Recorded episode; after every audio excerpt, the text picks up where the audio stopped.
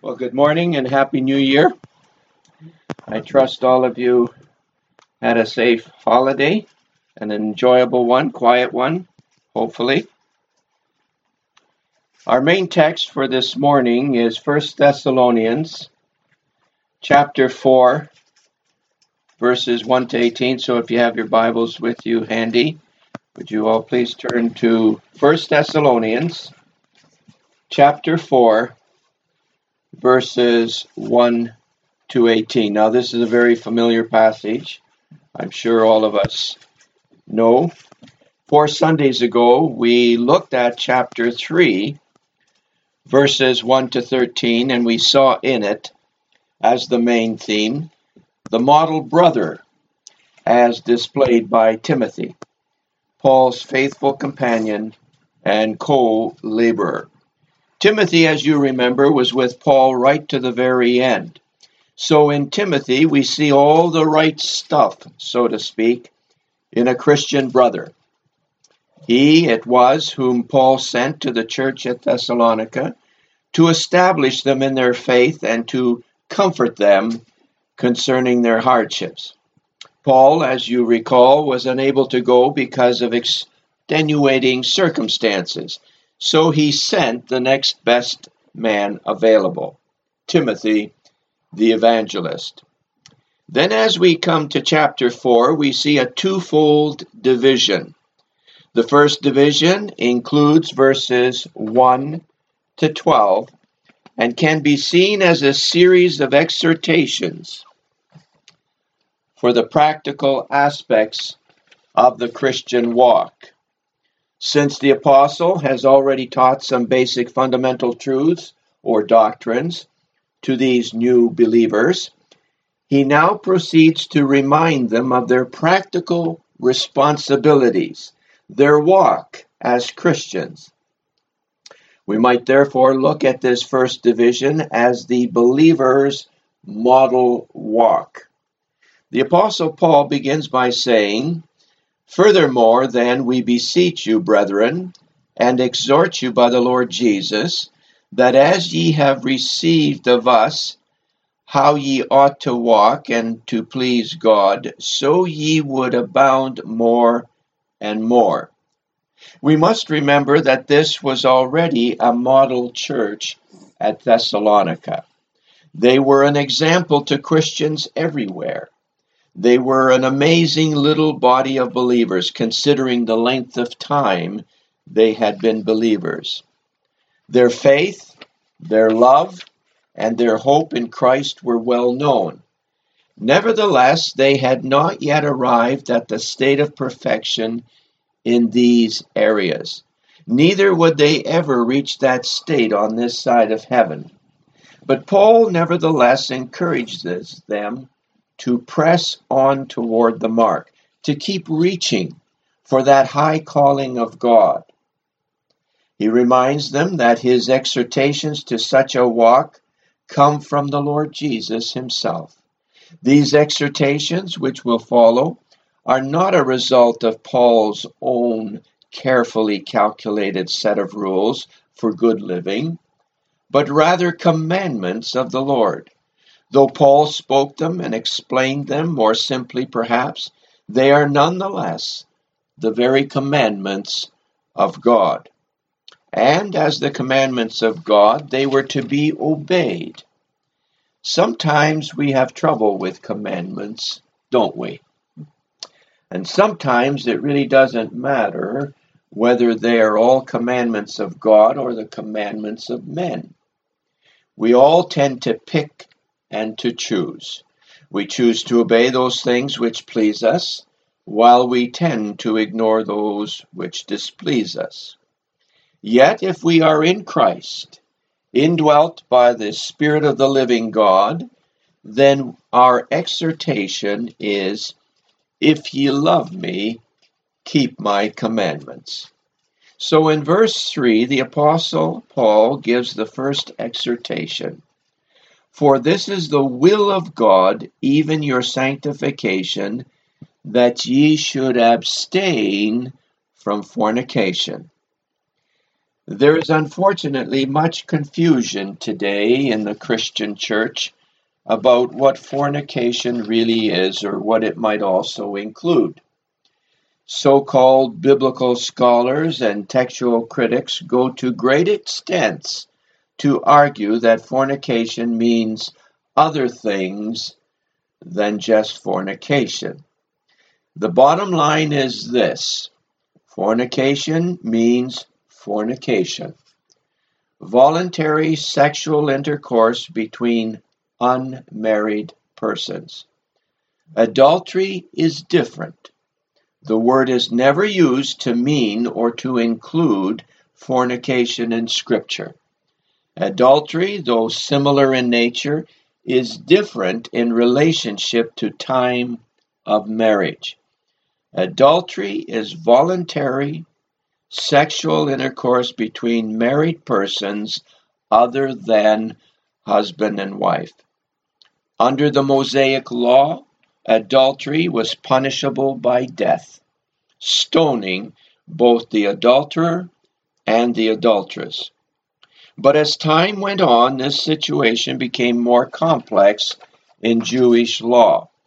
For the believer who is not under the law but under grace, Christ is his law. His exhortation is this The will of God is that all believers abstain from fornication.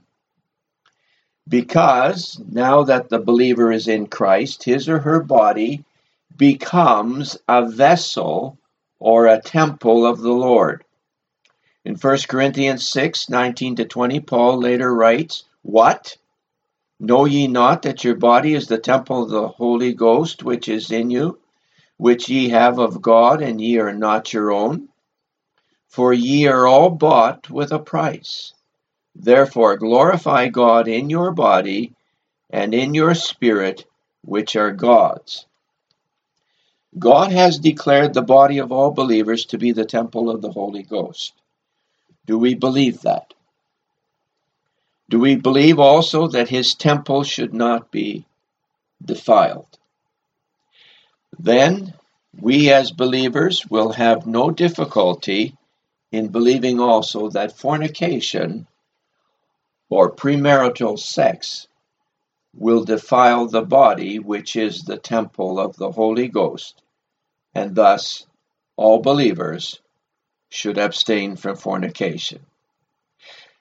We have to remember that the Greeks were infamous for sexual immorality, which included a host of sexual sins fornication, adultery, incest, orgies, sexual promiscuity, foremost uh, or formed a most integral part of their pagan worship. Now that many of these Greeks or Gentiles have become new believers in Christ, they were to turn away from all of these old practices and walk in newness of life. And those in the church at Thessalonica were known everywhere for their testimony, which included, as we saw earlier on, a turning to God and a turning away from idolatry. Chapter 1, verse 9, I believe it was. Much of their idolatry included sexual immorality. And so Paul reminds them in verse 5 that unlike the Gentiles who know not God, they were to live differently. They were to walk in separation from all that was vile and immoral. Then in verse 6, we see the apostles sound a second exhortation that no man go beyond and defraud his brother in any matter. Now, notice, please, in your King James Bible, the word any is in italics. That means that it's not found in the original Greek.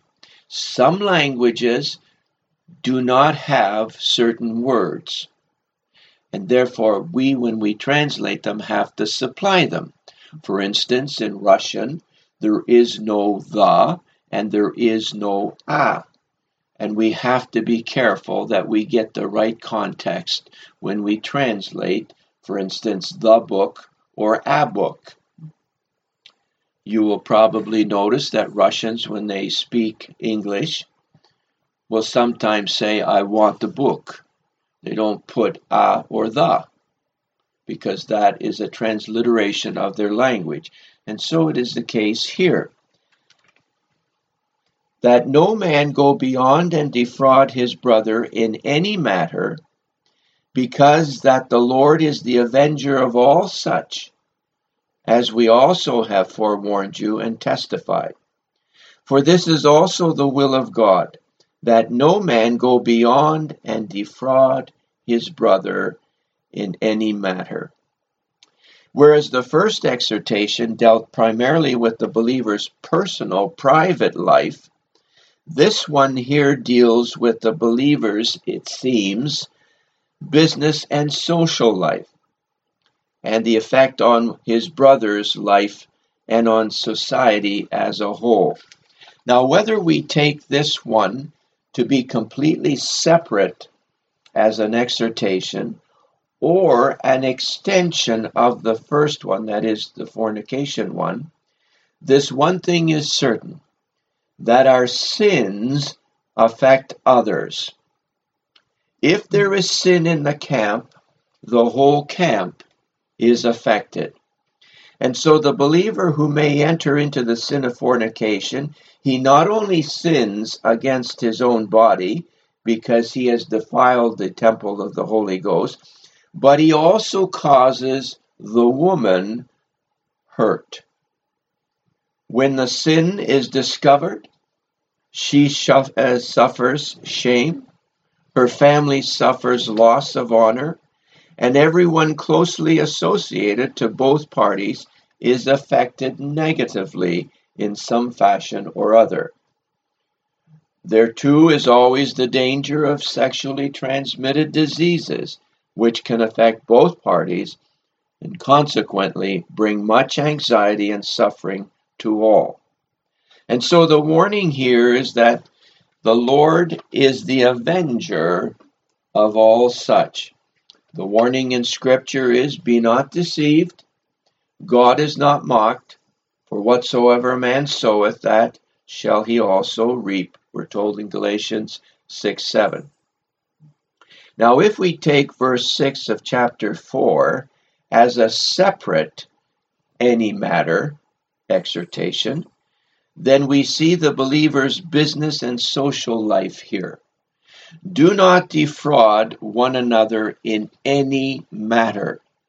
If it is a business deal, then our integrity in dealing with others should be evident. Honesty and truthfulness should be the raiment of the believer's character so that others may have the assurance of trust and reliability in their dealings with the believer. In any case, now that these new believers were in Christ, their lives were to constantly reflect it, because God hath not called us unto uncleanness, but unto holiness.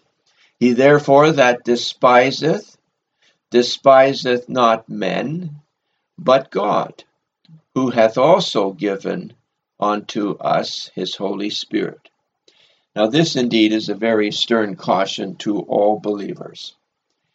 If we despise these exhortations, these commandments that the apostle has just given, then we ignore and we ignore and scoff at them, then we are forewarned that we despise not man, but God who gave them. These are not man's exhortations. Man's would be very opposite. But these are God's exhortations. If we despise them, then it is one and the same as despising God Himself. Next, we come to a series of positive commands, verses 4 to be exact. Uh, four commands, verses 9 to 12.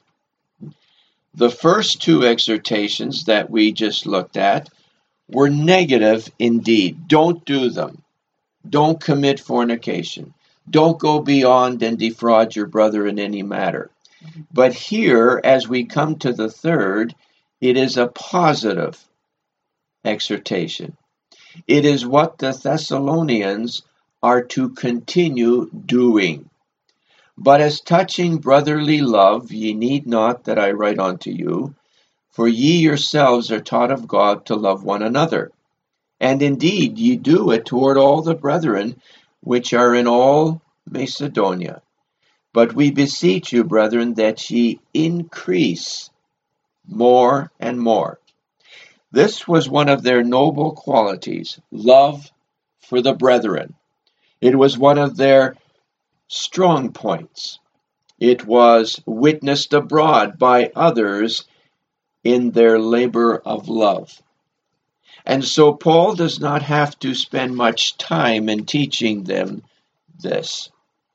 He was already delighted by their demonstration of this fruit, but he nonetheless urges them to continue developing this fruit. Increase your love more and more. Don't neglect it. They did not have this love because they managed to dig deep enough to retrieve it, as the world would have us to believe, but rather this love was one aspect of the grace of God bestowed upon them as they believed. They were taught it by the Spirit of God who indwelt them as they yielded themselves to Him. The implication here being that they would increase more and more in love as they yielded themselves more and more to the indwelling Christ. The fourth exhortation comes in verse 11, and that ye study to be quiet. It is a most desirable thing to have a calm and quiet temper, a peaceful disposition, not only as a non Christian, but especially as a Christian. This is sure to bring happiness not only to ourselves, but also to those around us. There is nothing more disagreeable than to be in the constant presence of a grouch, one who at every turn is ready to strive with others and do battle over the littlest thing. Proverbs 15:1 reminds us that a soft answer turneth away wrath, but grievous words stir up anger. The spirit which is given to strife soon leads to contention, which brings the fruit of discord and division. Such a soul can easily be tempted by the devil to bring much dishonor to his tes- testimony for the Lord. Study to be quiet. Learn of us as we had earlier commanded you. Remember how ye have received of us, how ye ought to walk and to please God. Verse 1. And as these young believers would yield themselves to the indwelling Christ, he would be able to produce in them that spirit of quietness. The fifth exhortation also comes in verse 11 and to do your own business. Mind your own business. Don't meddle in other people's affairs if they don't concern you. If we get involved in other people's business when we shouldn't, what happens? We become involved in situations that may bring about much tension and stress and disquiet us. Those who are busybodies and meddle in other people's affairs usually have little quiet in their own minds and at the same time cause much disturbance amongst their neighbors.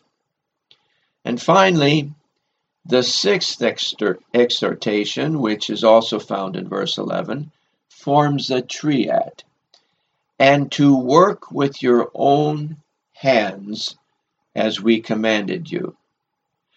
All able bodied believers are expected to work with their own hands. They must labor to eat. They must exercise the natural physical talents which God gave them. It is a basic principle of Scripture that all men must labor to eat. 2 Thessalonians 3:10 tells us, "For even when we were with you, this we commanded you, that if any would not work, neither should he eat." The Scriptures know not of believers who do not labor. That may be often said of the unbeliever, of the sluggard, as Scripture calls them. Slothfulness is not a fruit of the Spirit, but rather of the flesh. We read in Proverbs 20, verse 4 the sluggard will not plow by reason of the cold. Therefore shall he beg in harvest and have nothing. Work with your own hands, says the apostle. This is a commandment of God. It is God's will that his people labor for their meat. The believer is not to be dependent upon others for his livelihood when abled body. This, of course, can be a very touchy issue today amongst believers who are out of work, perhaps on financial assistance plans of some sort. There are times when this is necessary, but it must never become a habit or a way of life. Remember that our testimony is greatly reduced and even destroyed in the eyes of the world by those who become slothful. I'm sure the apostle understood just how touchy the issue of money and religion was. Look for yourselves at the response of non believers when money is mentioned in the Lord's work. That is one thing that the Lord never receives money from the unsaved as a sacrifice of giving to the Lord's work. And neither should the church ever solicit funds from the unsaved at large. Yes, Paul himself, even as he labored among the churches in the word, also labored for meat, so that none could ever accuse him and rob him of his testimony. Though Paul was fully justified in living from the gospel by the support of the Lord's people in proportion to his ministry, he chose to labor so that he would not be a burden to the Lord's people. Later, of course, when his ministry grew and circumstances changed, he no longer labored in tent making, for he spent much of his time in prison for his testimony. Then in verse 12, the apostle gives the Thessalonians two practical reasons why they should labor and be industrious. Number one, so that they may have a good report as believers, and secondly, so that they lack nothing. If they earn their own bread and provide for their own families where possible, they will have a peace and a quietness of soul, knowing that they owe no man for their gain, but only God. Thus ends the first division with six exhortations for a model walk in a Christian's life. Number one, abstain from fornication. Number two, do not go beyond and defraud a brother in this or any matter. Number three, increase more and more in love one to another. Four, study to be quiet. Five, mind your own business. And finally, six, work with your own hands so that you may have lack of nothing. The second major division begins with verse 13 and ends with verse 18. This second part deals with the believer's hope and the Lord's return in the air for his church, better known as the rapture.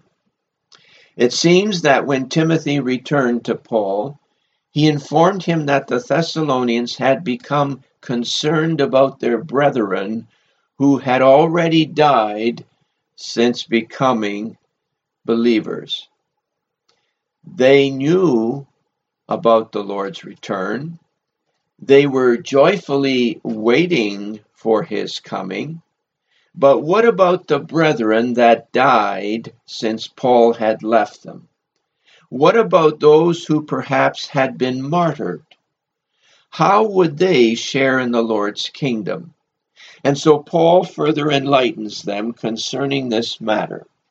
And so he writes in verse 13, But I would have not I would not have you to be ignorant, brethren, concerning them which are asleep, that ye sorrow not even as others which have no hope. For if we believe that Jesus died and rose again, even so them also which sleep in Jesus will God bring with him. For this we say unto you by the word of the Lord, that we which are alive and remain unto the coming of the Lord shall not prevent them, that is, go ahead of them, which are asleep. For the Lord himself shall descend from heaven with a shout with the voice of the archangel, and with the trump of God, and the dead in Christ shall rise first. Then we which are alive and remain shall be caught up together with them in the clouds to meet the Lord in the air, and so shall we ever be with the Lord. Wherefore, comfort one another with these words. Notice, first of all, that the apostle introduces to them a new revelation concerning the dead in Christ. They had already believed in the Lord's imminent return. They already knew that he would return to establish his kingdom and that the believers would reign with him. Now, don't forget that this first letter to the Thessalonians was the first epistle that Paul had written.